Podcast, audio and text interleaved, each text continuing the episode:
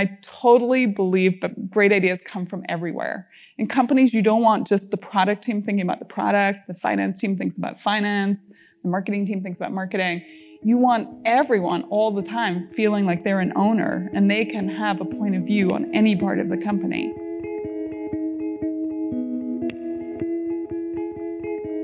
Welcome to View from the Top, the podcast.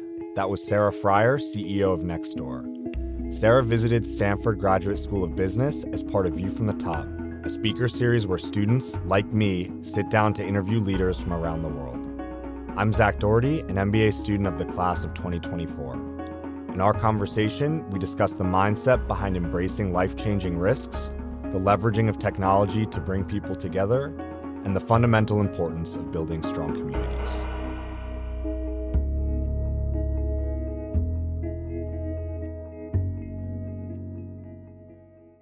Sarah, welcome back to the G S B. It's always so fun to be at the G S B, although this is a much fancier G S B than the one I went to. I almost went down the down the street, but you moved the birds, so now I'm totally confused. We are so excited to have you as our first speaker, not only as a G S B alum, but you have literally done it all. I think you have a story that can speak to each and every single person in this audience. And just to paint a very small picture of what that looks like, we have a short graphic. Oh my God. So you can see, so I'm born and raised in Northern Ireland. You've rowed crew at Oxford. You took on Wall Street as the girl facing the bull. You've worked alongside Jack Dorsey. You've launched two I P Os. You've met the Queen. I did. And now you're here with me. It's just been a constant rise.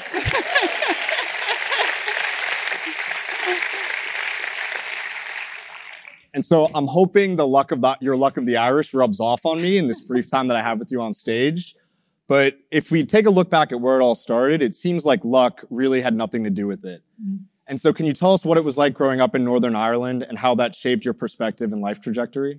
Sure. I, I would never say luck doesn't have a play in it. It absolutely does. But it's definitely, luck is whatever the... The preparation meets opportunity, but you got to grab it. Um, I grew up in Northern Ireland. I realize today I have a very bad American accent, but if we were to go and have probably an L P F or something, you'd start to hear the Northern Irish accent coming out. Um, but yeah, I grew up during the Troubles, and it was not a pretty time. I grew up on the border, just outside Derry. Um, my local times called Straban had the absolutely, it still is, if you go look it up in, in Wikipedia or whatever, had the, the dubious honor of being the most bombed town of its size for, I think, three decades. And that includes during the Bosnian-Serbian crisis and so on. So we still won on that front. Um, but on the other side, it was an amazing place for community, and we'll arc back to it, I'm sure, when we come to Nextdoor. But I feel like I got to see Nextdoor in real life before there was a thing of virtual Nextdoor. Because my mom was the local nurse. My dad was the local personnel manager of the local mill. The whole village existed because of this mill. It was founded by the Quakers. And there was rarely a night where someone didn't knock on our door for some reason, um, whether they had a medical problem. My mom was actually the midwife. So if you were giving birth, and most births happened at home, even at that stage, my mom would be there to catch the baby, um, usually pushing the doctor out of the way. She thought they were useless, which always makes me laugh because my brother's not a doctor. So she likes to remind him it's not that useful. Um, uh, my dad would be there if you needed a job, if you needed help with money. Um, and there could be all sorts of societal things, social things going on. Um, and they were always there. And I think that was just a great grounding for me on what it was, what it meant to invest back in your community. And in doing that, what that does for you. Um, my parents are now in their eighties. They still live in that same house. And they're still a formidable part of their community. Now, all those experiences growing up and finding strength in community eventually led you to the G S B, where there's an equally strong community. Mm-hmm. What were some of the key opportunities that you took advantage of during your time here, and lessons that you took away that you continue to apply today? Yeah, so so probably the, the biggest reason I ended up here was a willingness to take a lot of risk, for better or worse. Um, Even as a kid growing up, it was funny, I had a doctor's appointment this week, and the doctor was asking me, you know, issues. And I was like, not a lot. He's like, you ever broken anything? I was like, oh, broken things. Let's talk about that. And when I started kind of spewing them all off, he's like, what did you do? And I was like, I don't know. I just, I was a risk taker as a tomboy growing up. And that kind of kept going through career. Um, I, I, when I was at Oxford in my undergrad, I, someone offered me the opportunity to go off to Ghana. I was, well, I was, um, actually my degree is called metallurgy, economics and management, but material science. And my tutor at Oxford was figuring out how to release gold out of sulfide ores. And it was moving from a lab process to an industrial process called biox. And he said, would you like to go over there and actually see it in action? And I, I was like, count me in. I had no idea what I was signing up for. Like getting to, like no idea what a mine is like in a place like Ghana at that time. Um, and really kind of showing up and finding both some amazing things that happened, but also really recognizing a place I didn't feel particularly welcome. Um, there were almost no women on that mine at all. Uh, so that was a really good moment of like, I took a risk, part of it played out, but not all of it. So I kind of came home a little bit tail between my legs, actually, frank, frankly, from that experience. I, I zagged the other way, joined McKinsey, very different. But because I'd been on that mine, they sent me to South Africa. And that was another moment of like taking a risk. So I went to South Africa in nineteen ninety-six, right after apartheid had ended. Um, it wasn't particularly safe. So another kind of a little bit taking life risks as well as career risks. Um, but it was such an amazing time to go see a country being born, the Rainbow Nation. Mandela had risen. Um, and the country that at the time, it makes me sad a little to see South Africa of today, but that really wanted to kind of bring about this whole new world where the Rainbow Nation, everyone kind of joined hands. Um, because I went to McKinsey, this is the moment where I get to the G S B, I'd never heard of an M B A, frankly. I had no idea what this thing was, but I was like, two years? You can pay for me to go somewhere for two years? And I can pick where? And, and in my complete naivety, and it could have been seemed like hubris, I really only applied to two schools. Um, and I was so incredibly blessed that I picked to come to this one. Um, and frankly, again, it was a little bit of a risk. Like, I didn't really know anything about California. I'd never seen the school till the day I showed up to move in and drove down Palm Drive, right? How many people have done that for the first time? And you're literally like, I'm in a dream. This can't be real. In fact, when I lived in Schwab and I'd open up my blinds every morning and the sky was always blue. Remember, I grew up in Northern Ireland. This is a big difference. I literally called it the Truman Show. If you've ever seen that movie, I'm like, I feel like I'm inside the bubble. And, you know, everyone's chipper. Good morning, Sarah. Good morning. Professor Saloner, I'd love to talk about strategy today. um, but uh, yeah, it was an amazing outcome. So I guess like the arc is take risks. You think that you, you know, you have to keep doing these things to build expertise and that, you know, somehow if you zag, it's going to be all these risks you're going to take. It's so, it's all in your head, like absolutely all in your head. And I think my big learning in getting to Stanford and even subsequent is it is really good to take zigzag risks and to lean into just these moments. Like it was a cocktail party that took me to South Africa. It was a conversation with a partner at McKinsey who was like, you worked on a mine? And it, you know, again, it was very much community and social interactions that layered on top of a career path. So not only have you talked the talk, but you have walked the walk with taking a phenomenal risks, particularly around your career at Square. So prior to Square, you were working at Goldman. You'd been there for over ten years. You had reached the level of managing director, had a very successful tenure, and then decided to take the, the huge risk to join this small, relatively uncertain company called Square. Can you tell us what motivated that decision and what was going through your head at the time? Yeah, so I definitely hit a moment actually at Goldman during the, the great financial crisis, so oh eight, oh nine, where I really felt I lost that moment of like purpose. And my parents, as you can hear, kind of are very big on a reason to be in the world. Um, today, I think a lot about this ikigai framework, if you know it, Japanese framework. So it's, you know, what the world needs, what you're good at, what you're passionate about, and then importantly, what you can get paid for, right? Without the bottom, it's a hobby, and this makes it a job. Um, I, when I looked at that, the great finance, that, that moment when, you know, Goldman was on the front page of the uh, of Vanity Fair, I think it was, as the vampire, no, Rolling Stone magazine as the vampire squid, or the vampire, yeah, vampire squid. it was a hard moment. My parents were calling me and kind of checking in, like, is everything okay? And, uh, you know, who do you work for? And, uh, like, there's a lot of fear. And I'm I'm very proud of, of my work at Goldman. I'm proud of the firm and what we did. But it, it made me realize that for me personally, purpose was in some ways everything. Now, it still took me three years to ext- extract myself, because I had a lot of fear at the time.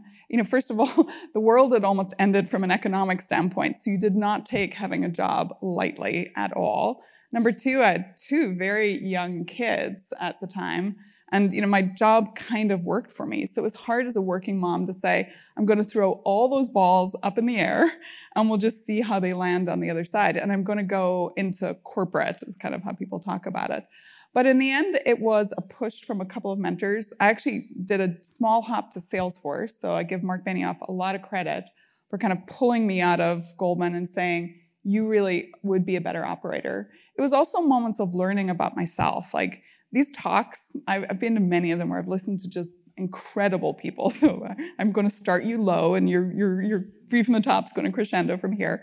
But I think of them as... Um, It's almost like you're creating your own uh, patchwork quilt. You're going to get pieces of advice and information, something that might inspire you, something that feels really apropos, but then you are going to create the, the quilt that works for you.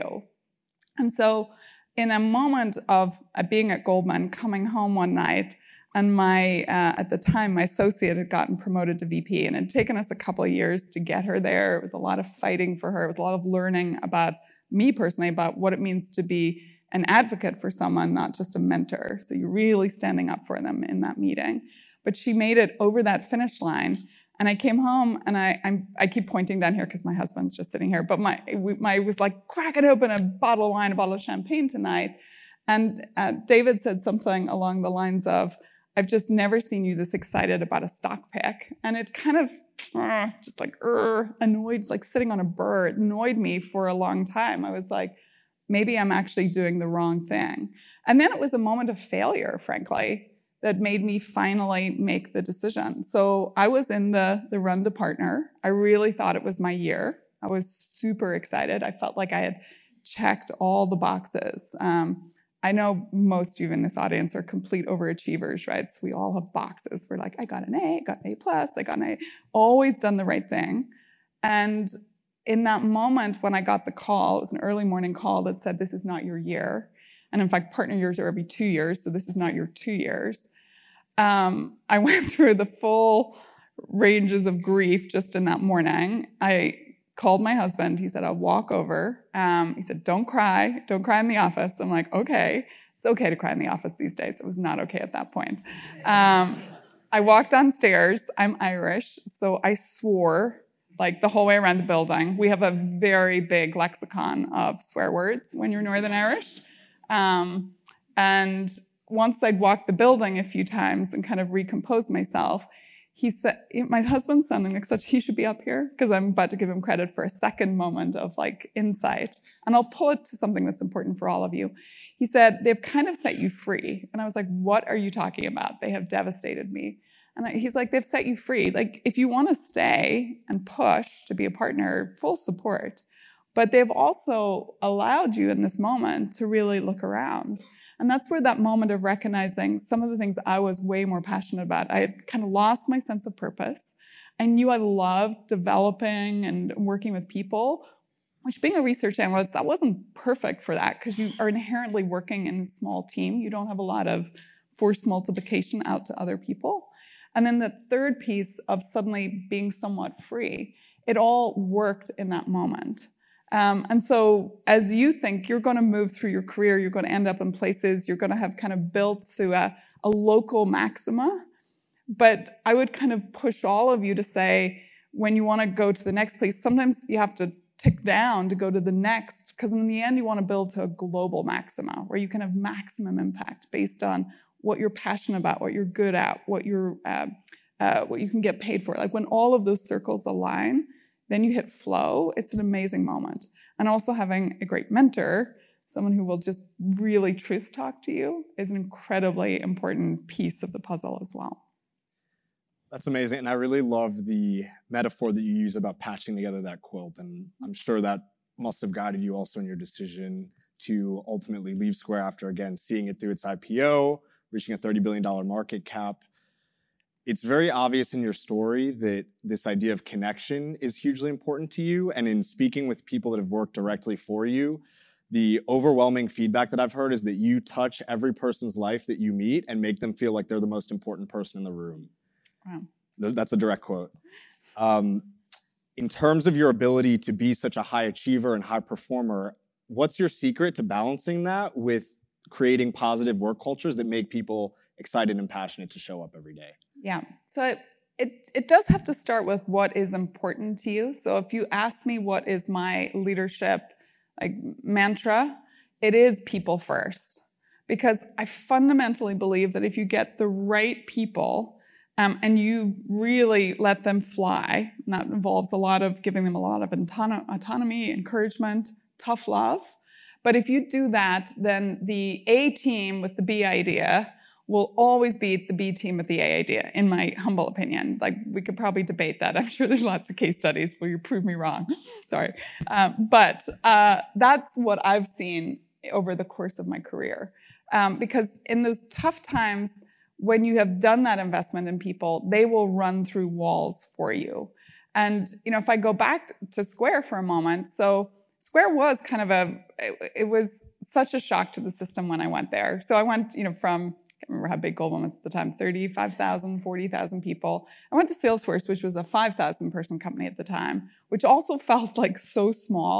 And then I went to Square and it was two hundred people. It was so strange to like be in a company where you actually could see everyone every single day, not just like get to know them, but like literally every day you were in their space.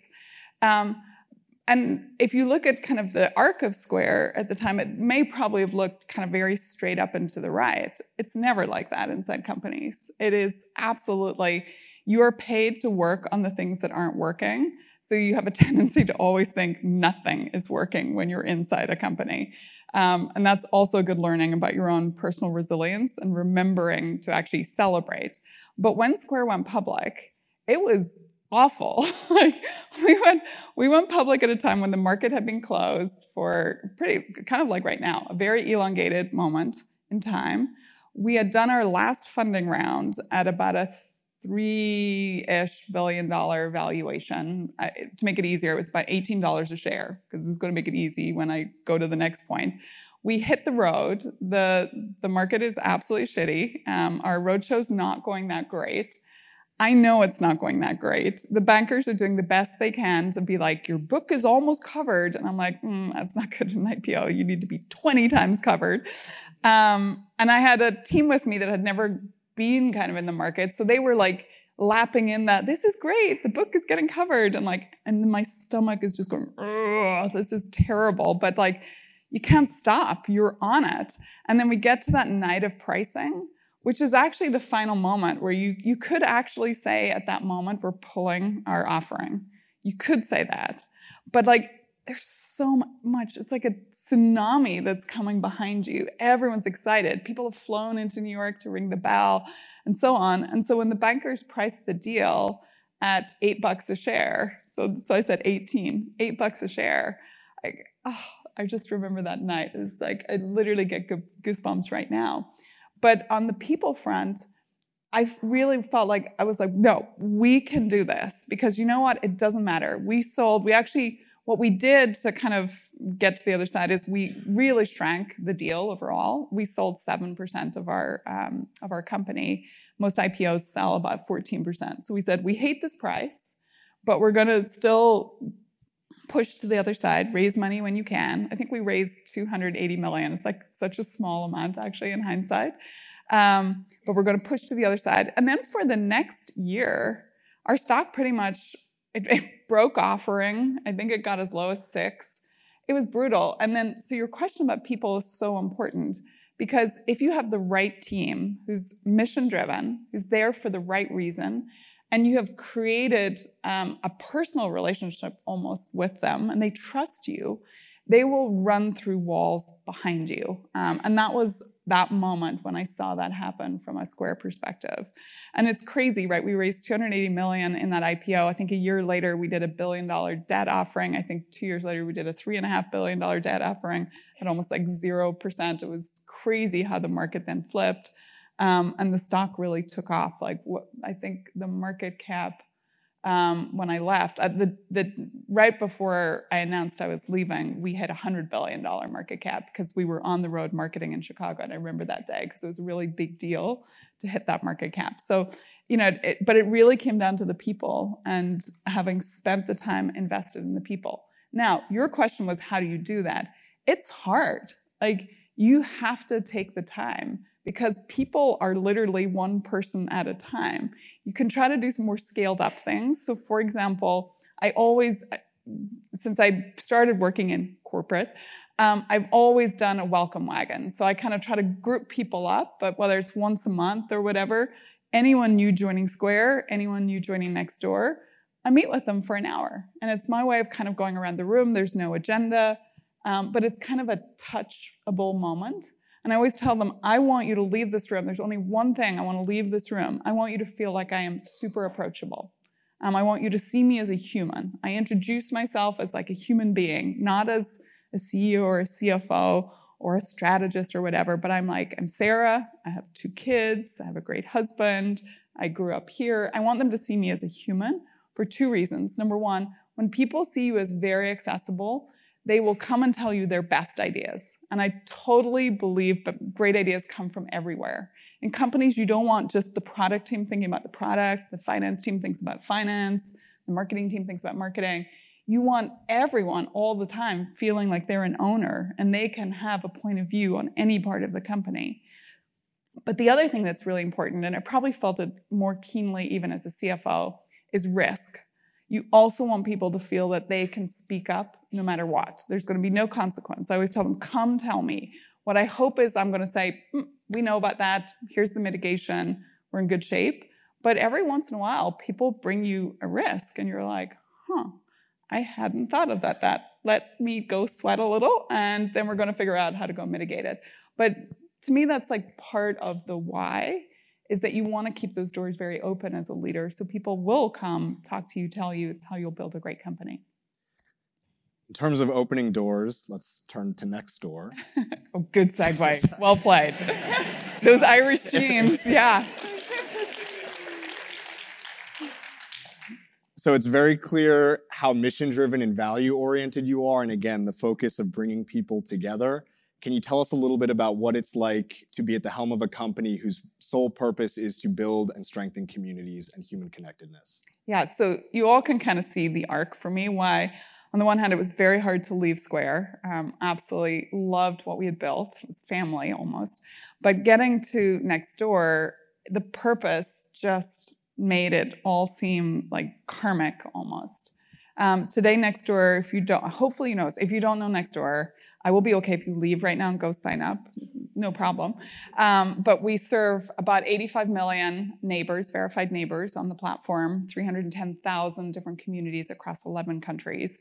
And we fundamentally believe everyone's a neighbor. So this is a platform for anyone. Um, you know, we can't let you on until you're thirteen and up, but pretty much everyone is part of a community.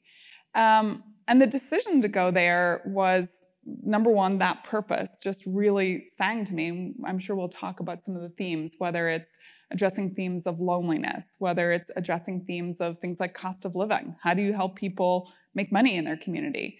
Things like crisis response. In a moment of a true big crisis, we all lived it with COVID, but if you think about a hurricane, um, Hurricane Harvey blowing into Houston was actually a seminal moment in Nextdoor's history as a company, because it was a moment when nine one one went down. It got overloaded.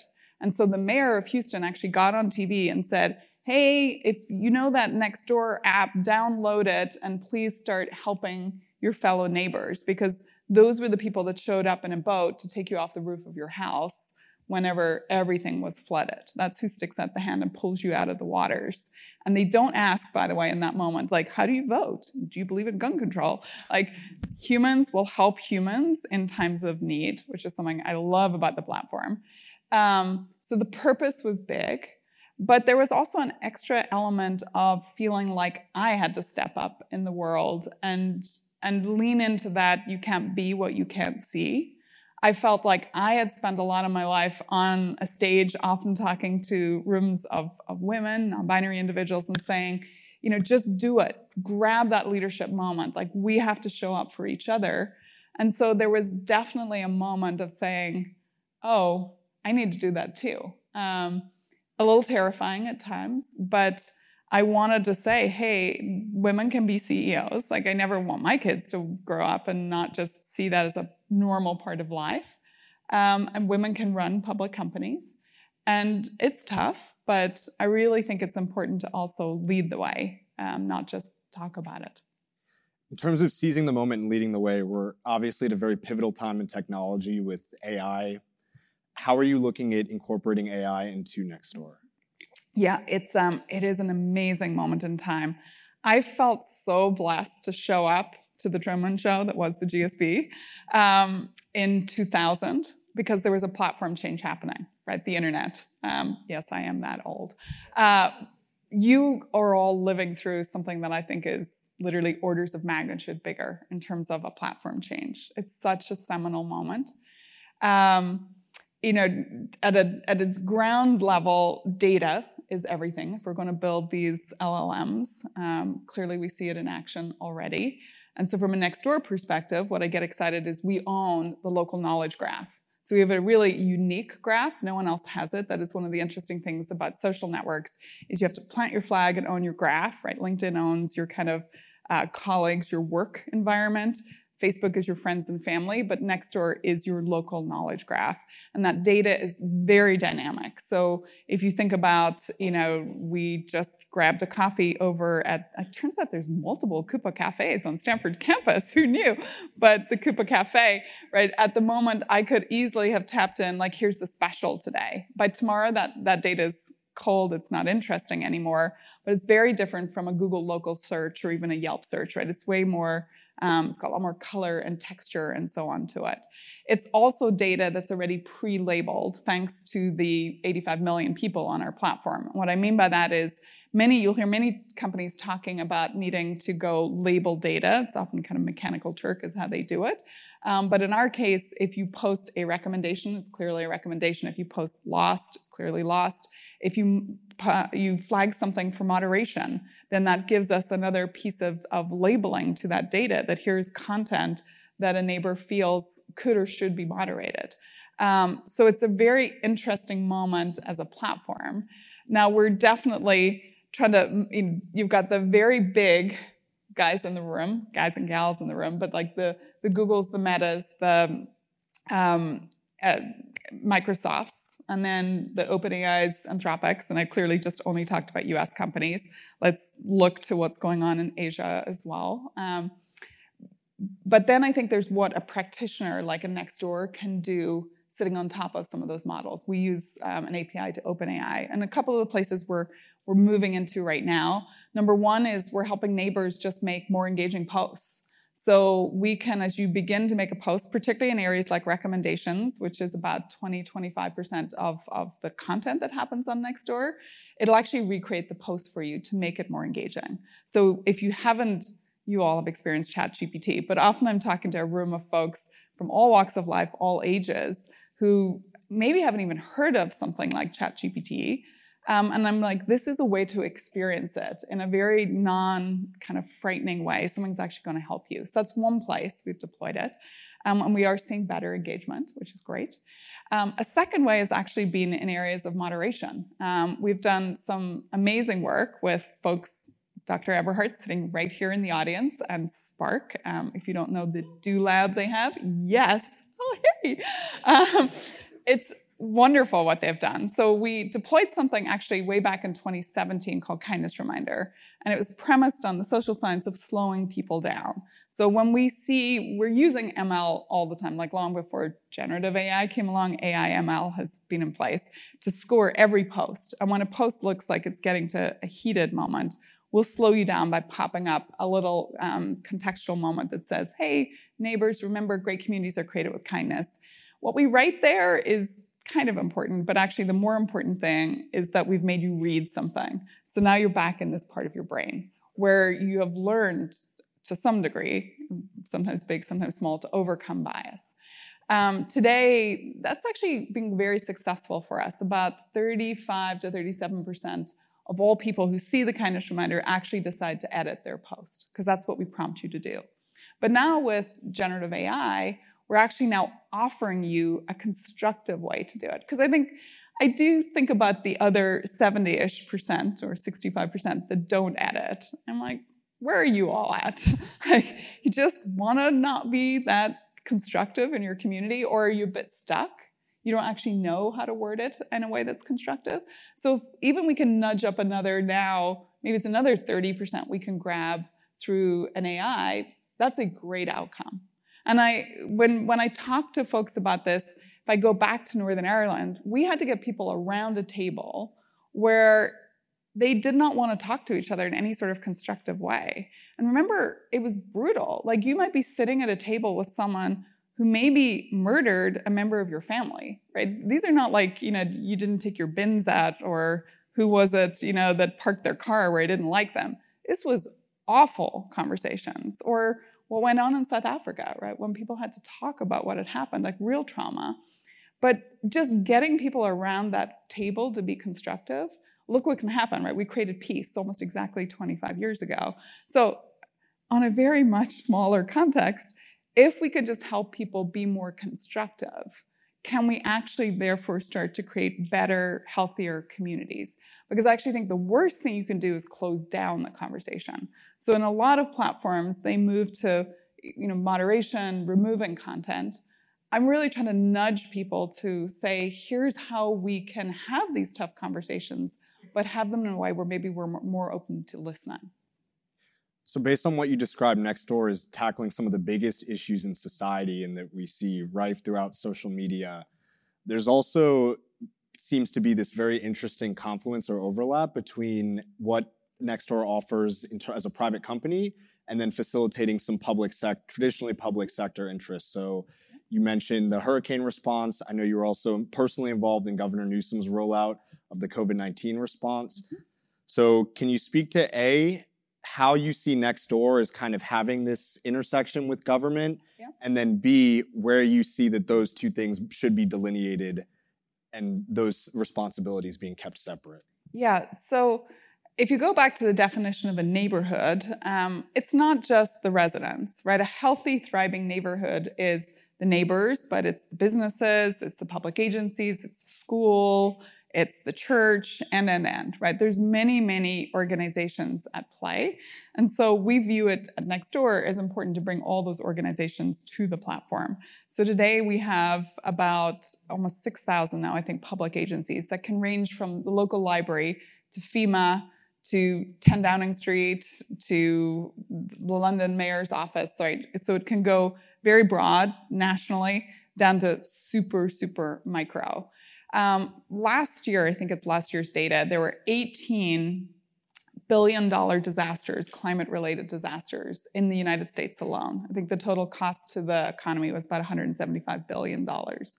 Those are moments where, as I talked about with Hurricane Harvey, it is vital, frankly, that residents are involved, because um, those are the moments where you all are going to save each other. Right? Think about your own experience in COVID. I'm sure even in the G S B community, people stepped up, right? You maybe went to the pharmacy for someone that couldn't, that was immunocompromised. Um, maybe you thought about an elderly person that might not be able to get out of their home. And so this is the power of really energizing community. But there still needs to be a link often to the public agency to know what to do, how to do it, where where are supplies, you know, if there's sandbags or whatever. Right? We want to make sure that that messaging is coming through the platform as well. And in fact, we just added in, in a kind of trifecta, just added in weather alerts for exactly this reason. So now working with Weather Company to say, okay, in the moment of, say, a natural disaster, you can both get the the commercial side, a weather alert, plus what's going on with the, the local public sector, plus then how can neighbors, the private sector, rise to help. So I think that's where you get the beauty of it. I do absolutely believe that there is a dividing line, though. It's usually where the where, you know, ultimately the private sector starts to fail is the moment when the public sector has to step in. Um, you know, do we do that incredibly well? No. I, it was eye-opening to work on Governor Newsom's COVID response in good ways because I could see the diversity around the table. There were groups of people I would never normally sit at a table with, unions, for example, um, very important and powerful groups in California. But it was also, as someone who works in the private sector, sometimes frustrating the speed with which you could get anything or maybe nothing done because there were so many competing elements and people, rather than working on the thing here, like I was working particularly on small businesses. Small businesses were devastated. If you had an in real life business, if you were a hair salon, if you were even the local pizza shop or whatever, I guess you could still deliver, but you were being devastated. And we couldn't pass something simple as like how to just get you money to pay your employees because people, the many constituents around the table who all had their own thing they wanted, wanted that to get tacked on. And then the whole thing couldn't move forward because everyone disagreed with all the tack-ons. Um, it was a place to see both when you can almost pull something off to the side, just go work on it and make it happen and ask a little bit less for permission and just do. You could see the power because then when you do get something moved, when you have the state of California coming behind you, you're no longer talking about like, can we hit ten thousand businesses? You're hitting millions of businesses. So it's both the power of the state, but also the slowness. And I'm sure many of you are probably doing joint degrees here and thinking about how do we inject some of that speed, some of the competitive elements that I think the private sector does so well into the public sector, but also recognize that a healthy, thriving public sector is needed to kind of catch the people that fall through the safety net. That's such an incredible impact, and it is everything that I nerd out about at the G S B. I could ask you thirty more questions. In the interest of time, because I do want to leave some room for the audience to ask questions, we do have one final question that we're asking each member of our series this year. So as you know, our theme is redefining tomorrow. And so Sarah Friar, as the C E O of Nextdoor, if you could make one change to redefine tomorrow, what would it be? Um, simply, it's that everyone in the world would know six neighbors or more. And that might sound very facile. We have done a bunch of research on loneliness in particular, um, done with an incredible academic, Julianne, Doctor Julianne Holt-Lunstead out of B Y U. And she used the platform and used our data to try to find a statistically significant moment when feelings of social isolation would abate. And that magic number is six, um, six neighbors. So if I think about a vision for the future, I mean, of course, I'm talking my book a little bit, but I really would love to see that re-knitting of community, right? That, that way I experienced my parents in action in our little village in Sand Mills, two thousand people, but the way I saw them in action. Because when that social fabric comes back together again, when you have high social capital, like if you've read any of the work of Doctor Putnam out of Harvard, for example, or Mark Granovetter actually here at Stanford, you'll know that when that social capital starts to build back up, the outcomes broadly are just incredible. You get better health outcomes. People literally live longer. Like an older person, for example, that never gets to talk to someone else in real life, that's worse, in Julianne's words, worse than smoking a pack of cigarettes a day in terms of its impact on your health. Um, house uh, house prices go up, home equity, right? Usually the largest way that people save for their future go up, right? Broken window effect comes into to play. People care about their community. Suddenly everyone starts to care a little bit more. Child outcomes go up, right? Because a neighbor might be looking out for a kid coming home from school. Maybe they're getting bullied on the way home. Maybe they don't have anywhere to go do their homework that's a little quieter. So suddenly a neighbor kind of pulling them in and saying, you could you can work here for an hour till your parents get home from work. But that can make all the difference. So I go back to, I started simple. For all of you, the magic number is six neighbors. Do you know six neighbors? Have you taken the time to just go out and maybe knock on a door, say hello to people? Um, but then the meta effect, uh, the vision for the future, right, is this reconnected society at a grassroots level, because I really don't believe it's going to happen tops down. It's amazing. I'd like to now turn it over to the audience. I'm very intrigued about your Six Neighbor uh, goal mm-hmm. for the future. How do you view the like housing shortage that we have in the U S? Do you think it'll be more of a shift to multifamily housing, like tighter communities and proximity, or do you think it'll be a mix of what we currently have? Like, do you guys have a view on that next at Nextdoor, your personal view, et cetera? Yeah, we we don't have a view per se. What we see happen on Nextdoor, if I were to kind of relate it back, is that where Nextdoor tends to fly first is, if you think about the the kind of C B D, right, the central business district, very urban, um, when you get out into sprawl, Nextdoor tends to really take off. So people are in tight enough proximity, but they tend to have maybe started to move to that moment where they're renting for a longer period of time, maybe they're starting to own a house. Then suburban works really well. Where we tend to break down is actually in that middle of the of the donut, um, and then also in hyper-rural. Rural is not great because local can be miles and miles apart. It's hard to get enough content. Doesn't mean it couldn't happen, but it's just much harder. And then in the middle, we've spent a lot of time head-scratching on it. Is it a pro- problem of the product? Or is it a problem, is it just like not, is there no product market fit yet? I think it's a little bit of both. I think in those very urban areas, to your point about the housing, where maybe people are much tighter, maybe you're going more vertical and so on, you tend to find that there's so much noise and not a lot of signal. So you have to be really careful what distance is. In fact, we're rethinking the product at the moment to get away from the idea of hardwired kind of neighborhood boundaries. Um, we changed it a couple of years ago to just let the algorithm decide what content was interesting, because everyone's concept of local is different, right? To me, I'm, I live in Marin. I'm actually, I think of Marin as kind of home, so I'm quite happy to hear from a pretty wide area. Some people get so irate if it's going beyond their street. They're like, why are you sending this content to me? It's not interesting. Um, but then it also changes based on the job that you're trying to get done, right? If I've lost my dog, there's probably a radius that makes sense. If it's like, what's that noise? It's probably like like a very small radius. If I want a plumber, I'm probably fine going to twenty miles because she's probably got a like a van and she's going to drive to me. So we kind of realized that we would let the content do the talking rather than trying to do this artificial neighborhood boundary. We're shifting it again. It's called Project Sun. You can understand why, where the person becomes the center of their own universe. And we let that interplay with the content. Um, so in that C B D, I think part of it is um, the product. It doesn't have good product market fit. But I also think there's something in that area, which goes back to your question of like where housing happens, that often people are much more transient. They're not invested in their community because they don't have a reason to care about it. Um, homeowners very much care about their community because it impacts their, their house price. Um, they're often very young, um, like maybe just out of college, sort of young.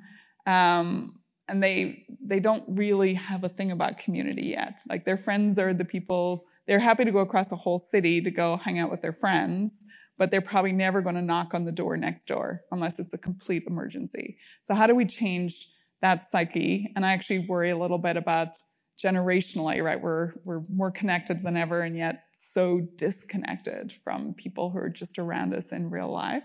So I think that there's a, a whole, um, we could probably now call on Doctor Eberhardt to talk about that, but there's something going on psychologically with humanity that worries me.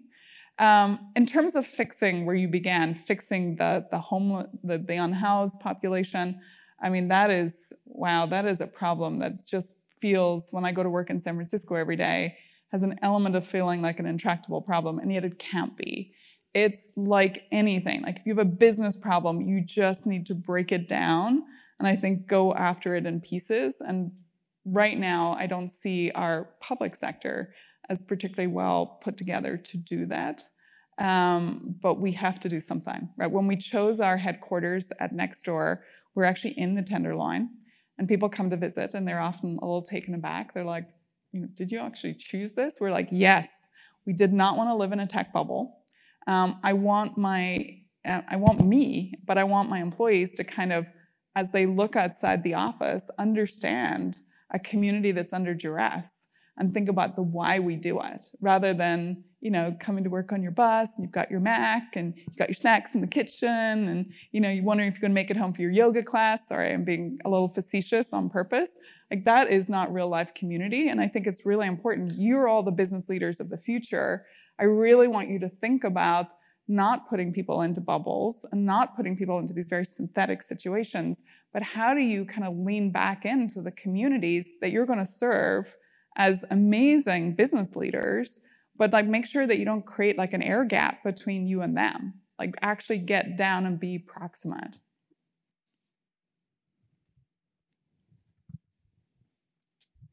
Hi, I'm Matt. I'm also an M B A one. Um, given you had so many different senior leadership roles before becoming C E O, um, what have you found to be uniquely challenging about the C E O role and being at the helm versus your other roles? Um, and how do you address those challenges? Yeah, so on this, I have now become the cliche. I totally denied it for my first couple of years of being a C E O, but I think the C E O's job is very lonely. And what I'm realizing, it's because you sit between, you know, a little bit, you have a mask on for your, the everyone who works with you, for you at the company. And then you have to outbound to a board. And so you're kind of in this stuck in the middle moment. And often you don't really have someone to talk to about it, because you can't really talk to your leadership team endlessly about your board. You have to create a little space. And then for your board, you need to be mindful of, like, what do you want to really message to them to be consistent, so you don't feel like, because they only get to talk to you every ninety days. You call them a lot in the middle. And so you can be leaning one way at one period, and then you come back ninety days later, and you've done ninety days of work. So your your opinion has evolved, but to them it can almost feel like you're flip-flopping. Um, so I'm very mindful of that when I sit on boards, to try to really be empathetic to the fact that we feel like we're getting whiplash, but actually the company's like, no, no, no, we did all this work for ninety days. We've just evolved our thinking. So I do think it's lonely, and I think that's the moment where it's really good to then have a fabric of connection with other C E Os, um, and, uh, and, and not always in a super formal context, because when you meet people more formally, everyone's got their mask on, and we're all very, like, you know, we're working on these business problems. And then sometimes it's good to just go have a drink with someone. The, the walls come down a little, and you're like, oh, that's happening for you, that's happening for me too. And so I think that is the hardest thing, of like sitting in that air gap. Time for one more question. Uh, hi, my name is Eddie. Um, I'm actually a freshman at the university, but um, um, my question was, in your different senior leadership roles, how did you, uh, what was your process for getting up to speed on different industries, from like enterprise SaaS to fintech to uh, consumer internet? Oh, thank you. And thank you for coming over, crossing the road. Yay. Some, some of my best moments at the G S B were actually when I crossed back the other side. Um, I was talking, I did a Spanish class. I did an engineering class. I think I did an art class at one stage. I loved it. So take advantage, people. Come both ways. Um, that is a great question, because it's a skill, like, as a consultant, it's actually a skill you have to learn, because pretty much you go to meet your client and it might be the first time you've ever seen their industry, but you're being paid to show up and actually consult them. And so you cannot be the, you know, you cannot be ignorant for too long a period. So A, I'm an avid reader, um, to begin with, and I really try to not narrow my reading. There, I actually still get the paper Wall Street Journal, don't laugh at me. But I do that because when I find when I read online, I naturally curate myself. I'm, you know, they ask you to, right? You, it's like, what are you interested in? Technology. And suddenly everything you're reading seems so like, oh, they picked it for me, because they did. It's an algorithm.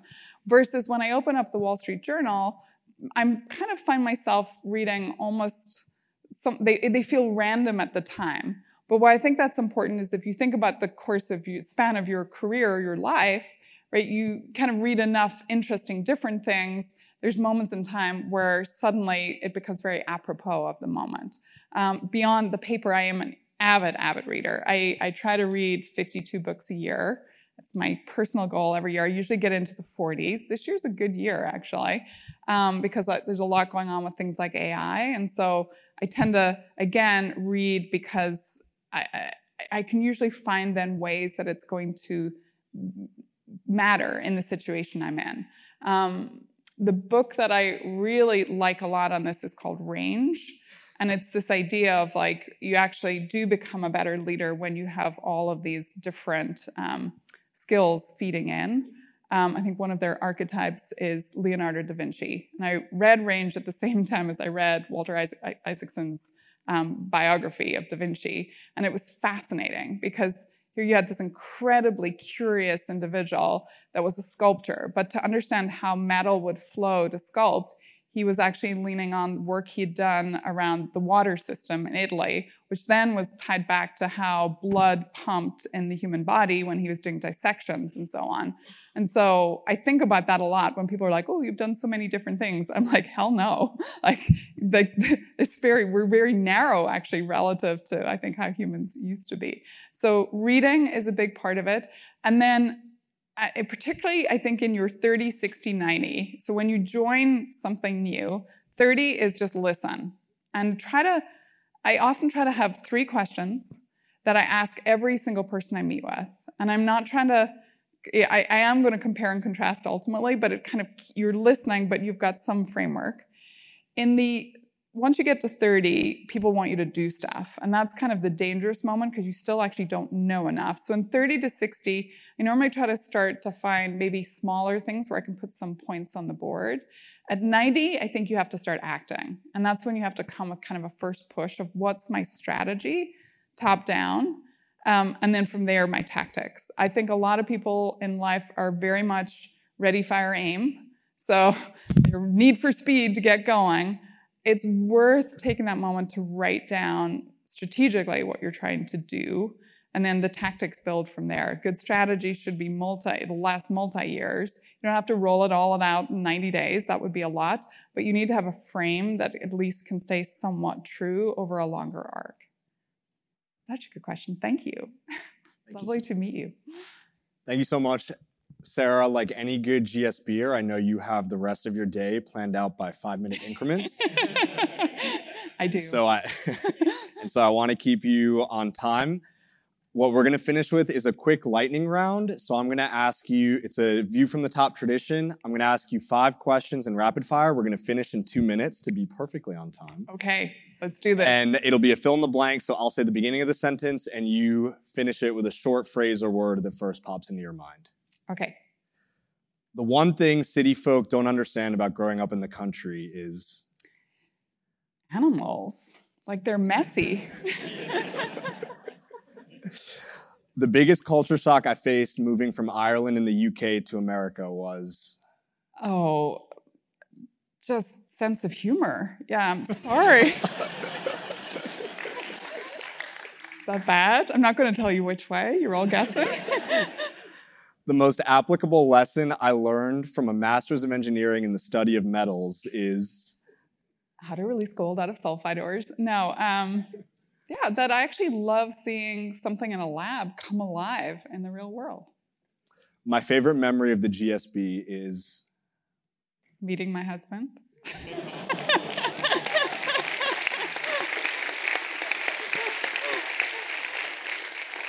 Second only to being cold called in Garth Stallone's class the first time I walked into it.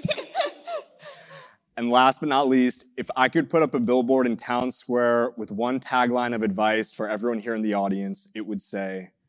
Uh, so I'm stealing my favorite Irish poet, Seamus Heaney, his epitaph. He's buried very close to where I grew up. It's very Irish to start talking about a burial right at the end of everything. Um, but I love this. Um, walk on air, despite your better judgment. If you think about it, it's good. Take risks. Your intuition, let it guide you. Don't always be logic driven, but walk on air despite your better judgment. That is the most beautifully poetic note I think any of you from the top has ever ended on. Sarah, it has been such an honor and a pleasure Thank interviewing you. you, and we wish you the most success in your career and everything moving forward. Thank, Thank you so much. Amazing. You've been listening to View from the Top, the podcast, a production of Stanford Graduate School of Business. The interview was conducted by me, Zach Doherty, of the M B A class of twenty twenty-four. Lily Sloan composed our theme music. Michael Riley and Jenny Luna produced this episode. You can find more episodes of this podcast at our website, g s b dot stanford dot e d u. Follow us on social media at Stanford G S B.